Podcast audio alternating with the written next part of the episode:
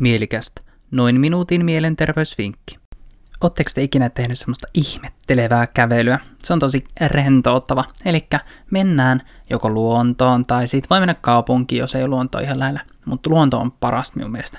Niin lähdetään tavallaan katsomaan näitä erilaisia muotoja, tuoksutellaan hajuja, kuunnellaan erilaisia ääniä, ihmetellään vähän niitä, että hei, mistä nämä tulee, mistä tommonen muoto syntyy. Varsinkin talvella tosi kiva katsoa, kun on muotoja, että hei, mitäköhän sen lumen alla saattaa olla, että onko siellä kivi, joka tekee ton muodon vai mikä.